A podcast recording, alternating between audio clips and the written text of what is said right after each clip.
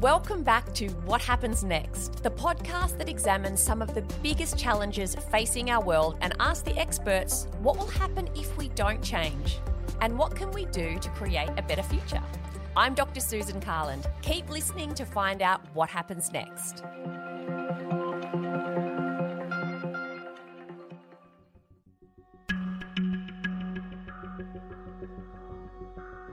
Before European contact, Australia was home to over 265 Indigenous languages and 600 dialects. Now, fewer than 10 of those languages are considered strong. How can we preserve disappearing languages? Why does language evolve and where's it headed? Let's find out as we take a look at language on what happens next. Our languages were taken away from us at the commencement of colonisation, really. In my work, I do see a lot of language that promotes equity. Connection to country, a connection to family, a connection to culture. It's an identity. Any group that has been heavily colonised where the languages are asleep, the journey is immense.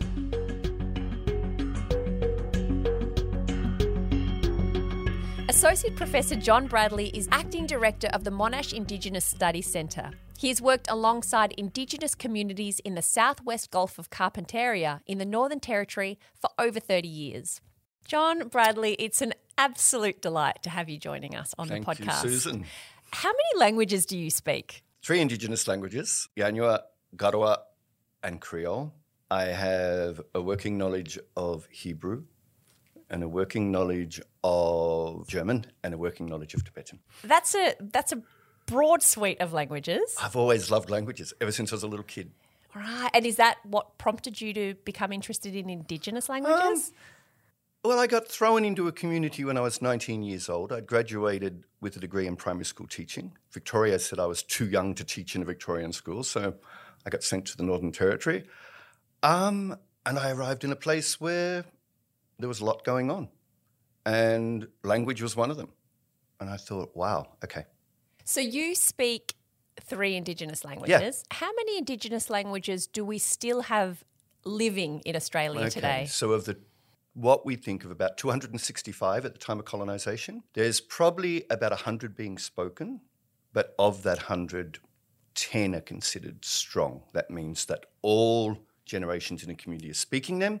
Then to a side of that, there are the Creole dialects, which are contact languages, and we actually don't know how many dialects of Creole there are. But they are the fastest growing Indigenous languages in Australia at the moment. Right. So, but there's not a lot left. No, there's not. though. And some are by name only. So, for example, where I work, there's a language next to Yanyuwa, which is one of the languages I speak. There was a language there called Willangara. It was completely extinct due to frontier violence by 1901. Wow. And I've heard that some indigenous languages are described as sleeping. What does that mean? Sleeping is a term used more often in southern Australia. Mm-hmm. So it means a language that has not been spoken for generations because of colonial welfare policies, all these kinds of things where people were forbidden to speak languages. So a lot of those languages are either documented or partially documented, or there may be some very, very old people who have a few words left. And what it means is you have to wake it up. You have to do a mammoth amount of research to try and bring a language back into the public world. And with Woonungawara here at Monash, we've actually worked with some of those sleeping languages, and it's quite extraordinary the lengths that Indigenous people are going to to wake up these languages. You say go to extraordinary lengths. What do you have to do if there's, you know, if as you said, if there's maybe some elders who speak only a few words, how do you how do you find the rest of it? You dig through the dusty old archive and you find the words of old white men. Ah. Most instances, and you then have to. It's like a detective. It's forensics because you'll get words that look have all the same meaning, but they'll be all written in different ways. So then you've got to try and find out what was the original source of this. So there's linguistic specialists who actually try and work all that out. It's a huge task. Someone who knows just how much of a huge task it is to examine, document, and preserve Indigenous languages is Associate Professor of Linguistics at Monash University, Alice Gaby. Her research looks at the relationship between language, culture, and cognition, particularly in Australian Aboriginal languages. Alice, welcome. Thank you. Unlike animals, languages don't leave fossils. So, how were you able to, or how are you able to dig up some of that history? Yeah, so I started really thinking about this deeply in uh, 2019 when we ran the um, Paper and Talk Institute, which was an institute designed to bring people. So I talked about the master apprentice model where you have some elders still speaking uh, language, but there are so many communities around Australia, and particularly in Victoria, obviously, where the language has been silent for sometimes many generations. And in those cases where people want to reconnect with their language, they don't have the option of asking an elder in the community. And so this institute was designed to bring people from communities like that um, to the National Archives in Canberra. So we have the Australian Institute of Aboriginal and Torres Strait Islander Studies, which was one of the partner institutions and the host of it. Uh, but we also went to the um, National Library of Australia and the uh, Australian Archives.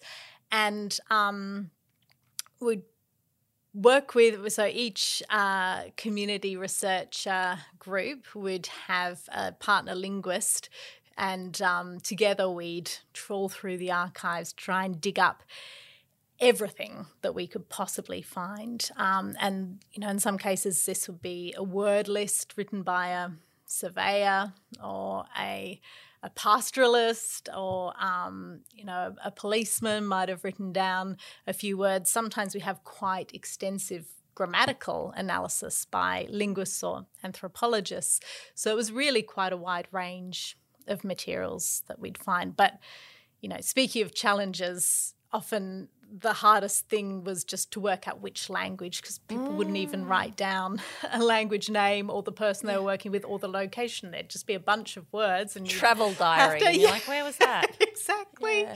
So you have to be a historian. You have to, you know, look at the the person where they were likely to have been at that particular time. You sort of do all this forensic linguistics to try and detect from the the forms of the words whether it's the the language you're looking mm, for. Mm. Um, so there were many challenges, and then even once you know that you're looking at the right language, uh, most of these people weren't trained in linguistics, and even trained linguists, you know, in the 19th century, 18th century, they didn't have uh, the international phonetic alphabet. So they were mostly just using either, if they were German speakers or English speakers, their own script, which is not well suited to transcribing entirely different sounds. So trying to figure out, okay, if they were writing it with an A? Was it an R sound? Was it, mm. or maybe it was an air sound? Or so figuring all of that out. But also, uh,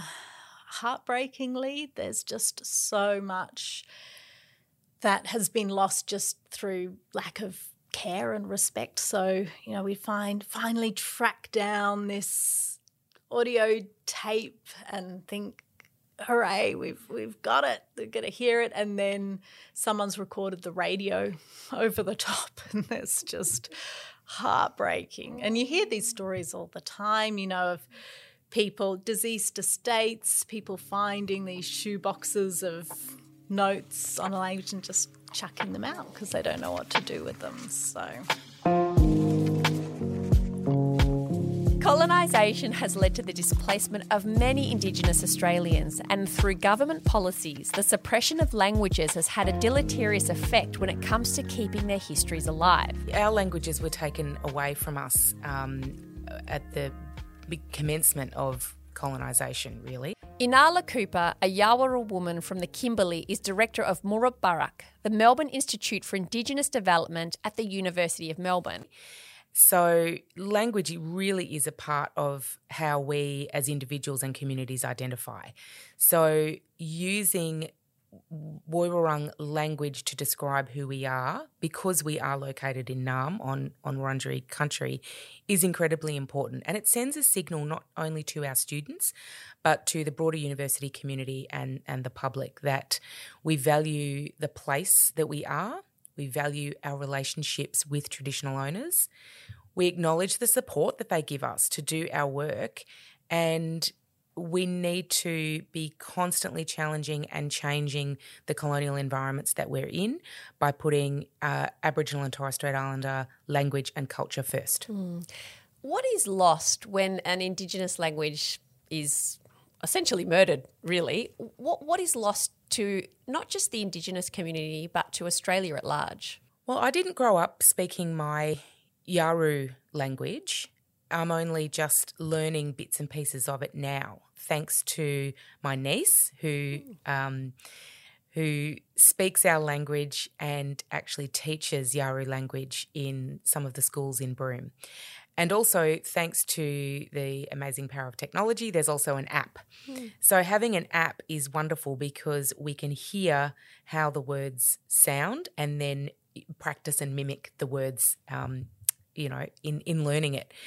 The thing that is taken away fundamentally is is a sense of identity and literally uh, people's identities.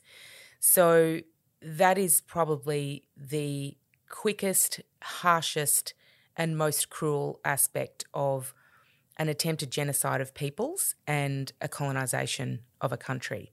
So it's important to remember when thinking and talking about First Nations languages here on this country that it's not the simple fact that they have all died because they haven't. Um, we know through our elders that many of many of our elders continue to secretly speak language mm. and remember language even though they were horribly punished for speaking it. So often our languages languages are described as being sleeping or quiet. Associate Professor John Bradley believes a lack of respect through successive policies in education are also to blame for the extinction of many local languages. When the intervention came in, and this is in the 1990s, 2000s, the first policy was get rid of the bilingual schools. And we will install English as the language of instruction to the point where they said for the first four hours in, of every morning in every school, English is the language of instruction. Okay, 1980, 19 years old, I arrive at Borroloola. The principal and his wife had been there for 11 years. The policy of that school was to hit any child that spoke language.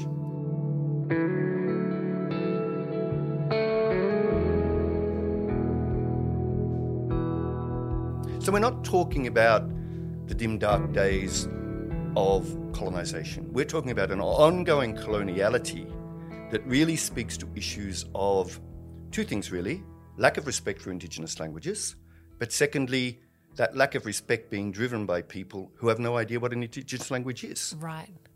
So tell us actually about that. How are there uniform structures that you would find throughout Australian Indigenous languages, or are they really varied? Go to France, go to Irish speaking Ireland, that's the differences we're dealing with. Wow. You know, we've got 265 different languages. Like we accept Europe.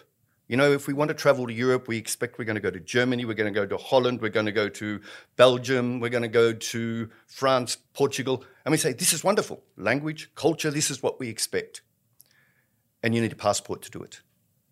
In Australia, we just, most people have no idea. And I know personally, like people will hear about you know the languages I'm interested in, and they will say up front, "What use are those languages?" When they hear about Indigenous language, they're no use to you. And yet, if you really want to know Australia, it's these languages that tell us about this country. This is when you realize English is a foreign language that came from a foreign country and has just usurped all meaning and yet indigenous languages are grounded in the country to which they belong. And you learn so much.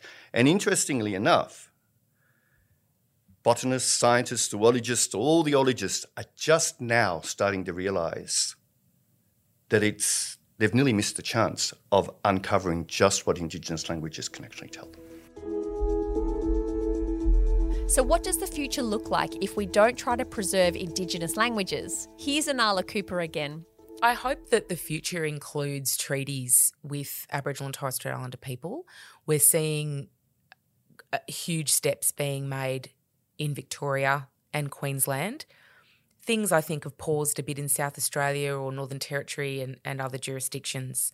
Treaties um, are not always perfect, they're not always adhered to, but treaty is part of what the Uluru Statement from the Heart calls for, and it's something that I think is is desperately needed, along with truth telling. So, 50 years ahead, um, I hope there are treaties and that they are respected and interpreted in the right way and upheld with a lens of human rights mm. so that languages can re emerge and be honoured and celebrated, um, as well as all the other rights that we as First Nations people are owed. Here's John Bradley. How would you respond if someone said, Look, it, this is just the natural life cycle of languages? We see throughout history, languages are born, they live, they die as people move away or people die in wars or whatever. This is, this is just how it is. Look, yes, nobody speaks ancient Egyptian anymore. Fine. Sumerian, no. But there's trace elements of those languages still alive in Coptic, in all sorts of things. But I think any colonized country is in a different position because any colonized country, basically the indigenous population was seen wanting. They weren't as good as Englishmen or Spaniards or Dutch. So anything they had was not worthy. So we actually have to go, well, that's not an argument that really carries much water. When you see children punished for speaking their language, when you meet stolen generation people who are punished for not speaking their language, when you see policemen who arrest women five years ago, in my experience, for using language to urge on a group of people during a dispute solving mechanism, you just go, who's actually creating this story about language death? Mm. You know, this is structural racism.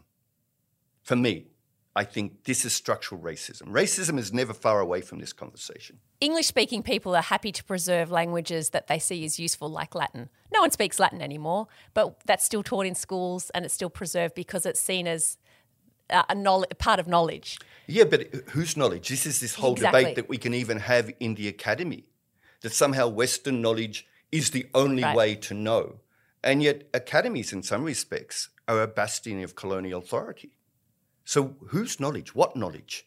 And, you know, when we get to Indigenous Australian stuff, we've got to talk knowledges.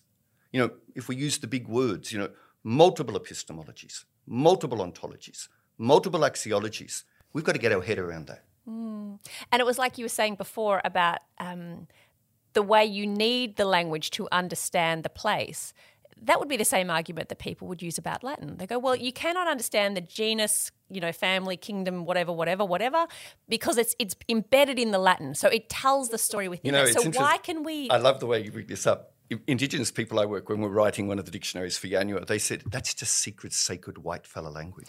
How many white fellas actually speak Latin? And it's a good point. Like I get ecology students in my class, and you bring that up with them, they say, "Well, we just use it. We don't know what they mean." Mm. So you know these are languages for a single purpose. For experts, they're not generic knowledge. So I think we've just got to take a step back and, and look at what we enshrine as knowledge and allow a space for other knowledges to come in that don't necessarily need all that.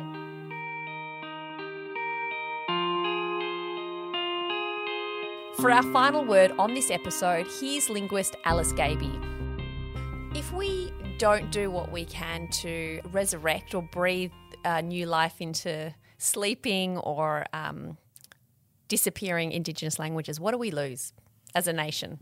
Yeah, so much. I mean, uh, every language is an encyclopedia. You have so much botanical, ecological, astronomical, cultural knowledge that's stored in these languages, so much history. Um, but more than that, I think the linguist, Butchulla linguist Jeanie Bell said uh, once that she thinks it's hard for non Indigenous people to understand what language means mm. to Indigenous people. And I think, you know, beyond the sort of obvious facts and information that the language can store. It's really a, a connection to country, a connection to family, a connection to culture. It's an identity. Mm. And I think it, it can be, well, I've witnessed the power of people reconnecting with their heritage language uh, when they've been dispossessed of it. And, and it's pretty powerful. Mm. Mm. And also, I guess it would also contain within it philosophy as well, Absolutely. ways of understanding what it means to be a human and engage with the world that Absolutely. so many of us could learn from as mm. well. Alice, it's been absolutely fascinating. Thank you for your time. Pleasure.